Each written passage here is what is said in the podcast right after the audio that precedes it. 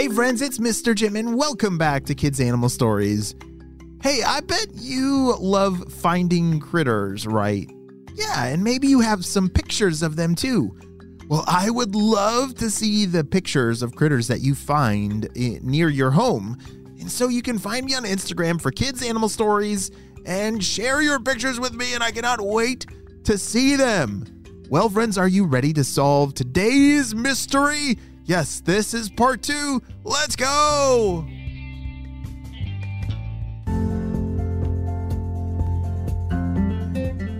The water was disappearing. It had been going down for several days now, but it seemed like it was getting faster and faster. Hansa and her family had lived in a rice field for a long time, but the area where they lived was losing water from evaporation. You see, it had not rained there in a while, so the water was drying up. Hansa and her siblings started to get closer together with their dad in the nest. Just then, their dad started to tell them something. All right, everyone, I need you all to stay calm and listen carefully. Don't move around a lot. Try to conserve your energy. But what if the water goes away? What's gonna happen? Even if the water gets low and murky, we will still be able to breathe because we have an organ called a labyrinth. What is a labyrinth? That sounds terrifying. They shouted. Oh, this helps us breathe air. Let me show you. Wait, hold on a second. What is a labyrinth? You see, unlike most fish that only breathe by collecting oxygen from the water through their gills, this very colorful species of fish can breathe both below the water surface and at the surface. Bettas have this organ called a labyrinth that's located just behind their heads that allows them to breathe air. Yeah, air just like us. They can rise to the water surface and take a gulp of air and then swim back down as they please.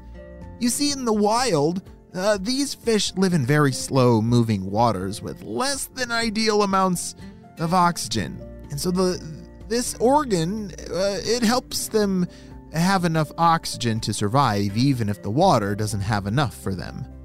Oh, but let's get back to the story. Their dad showed them all how to breathe by sticking their mouth out of the water and into the air, sucking in a gulp of air, and wow, it's working, said Hansa. It was very relieving to her and all of her siblings to know that even though they were running out of water, they would still be able to breathe along the way until they found a new place to swim around. By now, the water was getting so murky, it was hard to even see their own fin in front of their face. But then, all of a sudden, splash, splash, splash, splash. All of a sudden, they saw raindrops hitting the water, one after another, and It's raining. they all shouted. All of Hansa and her siblings started to cheer. They got so excited. All right, everyone, this is great news, but try and keep calm, her dad said in a loving voice. We still have a long ways to go before this little pool of water fills back up for us. And it'd probably be good if we swam and found a new place for us to live if this rain continues. Thankfully, the rain kept falling and their little area filled all the way up to the top. Wow, that rain came down very quickly. You see, they live in Malaysia.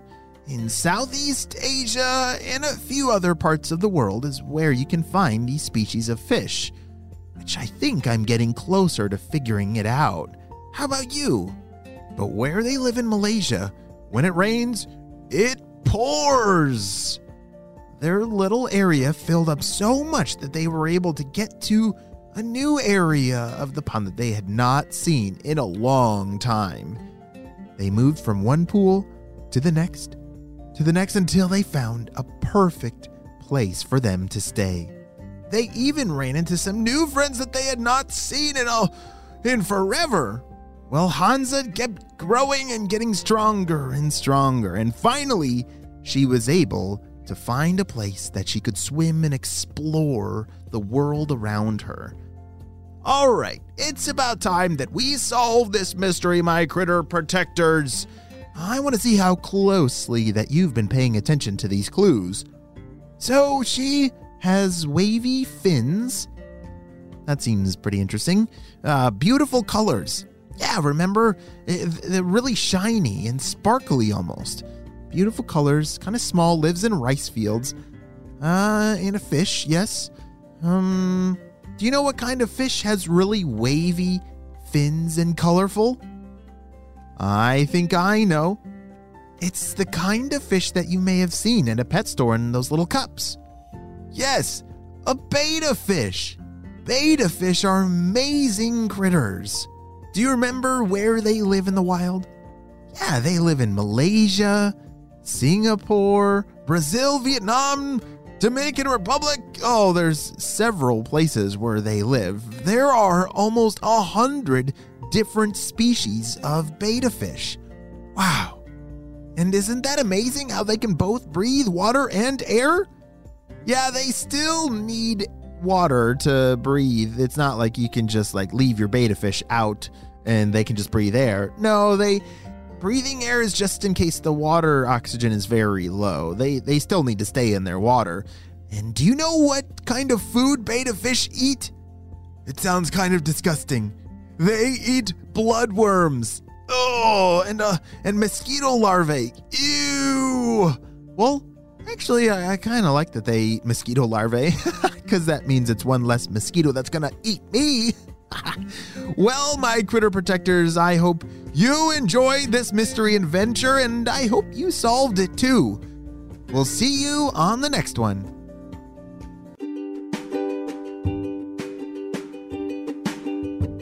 Great job. You listened all the way to the end, my critter protectors. Have you signed up for your free critter protector badge? Oh, yeah. It's awesome. I want to send it to you for free in the mail. So have your parents click down in the link below in the show notes. Sign up and you can get your very own badge that I will send you in the mail. Also, check out our Critter Queue. There's tons of fun activities that we make just for you uh, for every single animal adventure. Well, friends, I hope you have a super duper day, and I will see you on our next adventure. Bye!